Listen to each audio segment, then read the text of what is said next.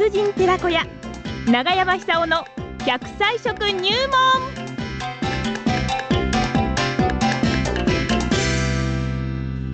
さあこの時間は奈良浜市出身食文化史研究家長寿食研究家永山久夫さんにお話を伺ってまいりましょう。食材から長生きの秘訣ポイントを伺っておりますが今日は何でしょうかね？長山さんおはようございます。おはようございます。おはようございます。よろしくお願いいたします。よろしくお願いいたします。いやいやね、いろいろ時代もどんどん加速度的に進んできますね。あ何がですか？ええ、あのー高齢化比率、これからものすごく進んでいくんですけどそもう、ですえね、え2、3日前の新聞にあの各紙出てました。はいで、人口もちろんあの減っていくんですけども、はい一方でえー高齢者がどんどん増えていくと。うんあの男女間の平均寿命がですね、えー、83歳くらいになるんではないかと。ほう83歳から85歳くらい。はいですから、これ大変ですよね。超高齢化です、ね、超高齢化です。はいで、どこの国もあのこういう状況になった国は一つもないんですよね。日本は歴史始まって以来です。なるほどですから、あのーここでですね、ええ一つ日本人の、あのー底力、老人パワーっていうものを見せてやろうじゃないかと思ってるんですよ食。事からと老人そうですパワー。日本人はなんであんなに元気なんだろうと。うんどこの国でもあの高齢化して高くなっていくわけですから、ええどこの国も日本人のこう年の取り方、年を取ってからの人生の楽しみ方、みんな見てるはずです。そうですね、ええはいですから、ここでですね、えー、素晴らしい年っていうのは素晴らしいもんだと。老人なのは素晴らしいもんだということを見て、えー日本にこう来る人が増えていって、それがこう産業につながっていくようなね、観光産業。なるほどそのために今日は、日本人の日本のお年寄りを見に来る観光が増えるわけですね。そうです日。本に学ぼうということでね。そうです。ああ、日本食が見直されたりね。えあのライフスタイル、やっぱり見直そうっていうね、はい。今現在、そういう方もあの何人か入ってますよ。なるほど。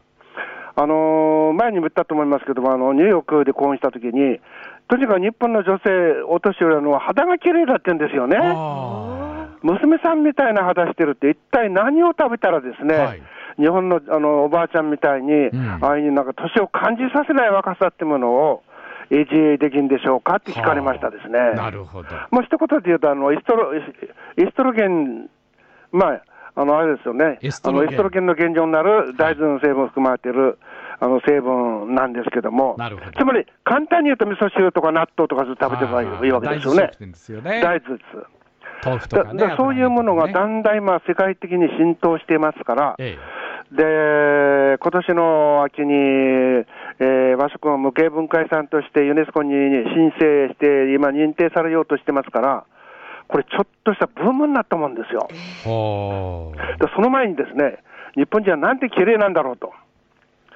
あれじゃないですか、ええ日本人のあの女性っていうのは、僕はすごいと思いましたね。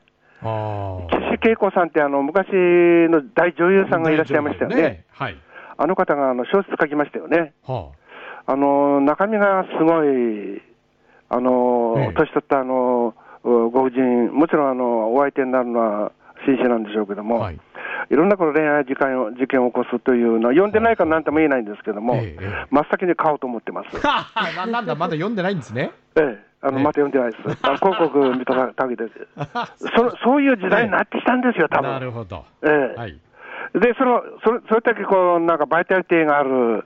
で、そこで今日はですね、え、玉ねぎの力っていうのを見直してほしい。あそう、今までの4分間は玉ねぎの枕言葉だったんですね。角度はなんだ何が出てくるのかと思ったんですけどね、今日はね。すっかり大豆食品かと思ってましそうそうた。玉ねぎだったこここらんですね。辺がこの変わり目が早いというか。玉ねぎなんですね、今日はね。うん。わかりました。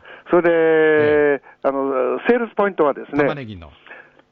玉ねぎをはい。上手に活用してはい健康に利用すると、うん。血管が20歳若返ると。本当に？ねいや、これあの、実験だからあの人間にどのくらい応用できるか分かりませんけど、はいこれはしかし昔から言われてきたことですから、はい。10年はともかくかなり若返るのは間違いないと思います。ええええええとにかく結局、老化っていうのは血管がダメージを受けることですから、はいそれで心筋梗塞を起こしたり、脳梗塞を起こしたり、いろんな問題につながっていってしまうわけですよね。えですから、血管が若いっていうことは、トータルとしてその人は若いってことなんですよ。なるほど。で、玉ねぎの中にいろんな成分が含まれてるんですけども、ケルスチンっていう成分含まれてます。ケルスチン。ケルスチン。ええこれはあのー要するに血管が酸化してボロボロになってしまうのを防ぐ働きをしているのはケルスチンという、えー玉ねぎに含まれている抗酸化成分ですよね。あ、出た抗酸化ええそうそうそう、ね。ポリフェノールって言いますけども、なるほどええこれ、いろんなポリフェノールがあって、玉ねぎのポリフェノールは、あの今言ったように、あれですよね、ケルスチェン。うん。で、これは熱にも強い。ただ、あの水をいっぱい入れてですね、ぐだぐだぐだ煮てしまうと熱に強いんですけども、はい。あの水に溶けてしまいますから、その汁も全部捨てなくちゃならないですよね。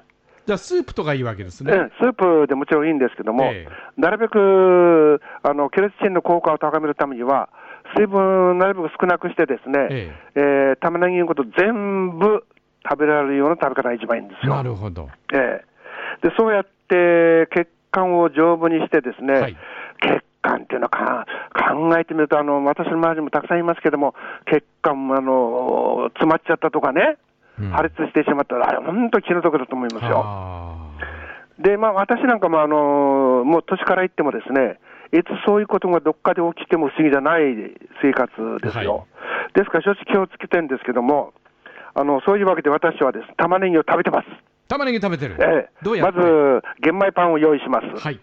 そこに、えーあのー卵の、うの、う練ったのなんて言いましたっけ？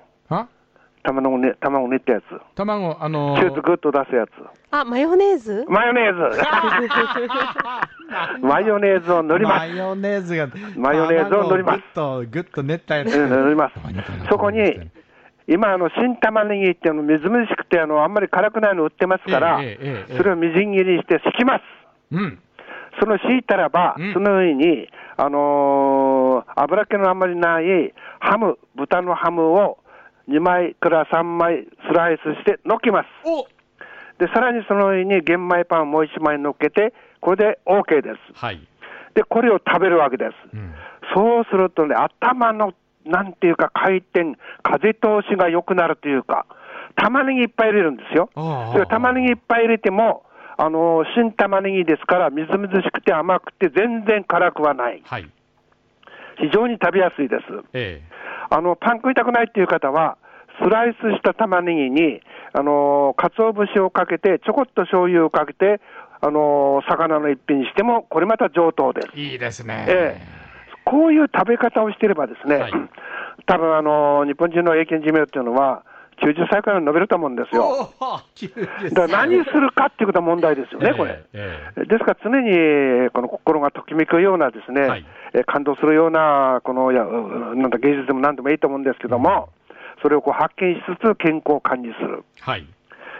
そうすると楽しいですね。すね平均寿命やっとこのこういう時代になったかって、70私ワクワクワクしてますよ、私なんか。ですね。平均寿命70歳だったら60歳なんかまだ子供みたいなもんじゃない子ですか。供ですよ。おぎゃーと生まれてあと30年あるんですもんね。僕なんかもうその70歳をはい13歳くらい過ぎましたからね、うんあと7年で90歳、あと17年で100歳、はいわ。そこまで頑張ってですね、パリに行こうかなと思ってますけれどもいい、ですね。パリに行くわけですね。じゃあ笑って締めます。玉ねぎ。玉ねぎですよ。玉ねぎですよ。ありがとうございますありがとうございました。長山さんにお話を伺いました。今日の食材、玉ねぎでした。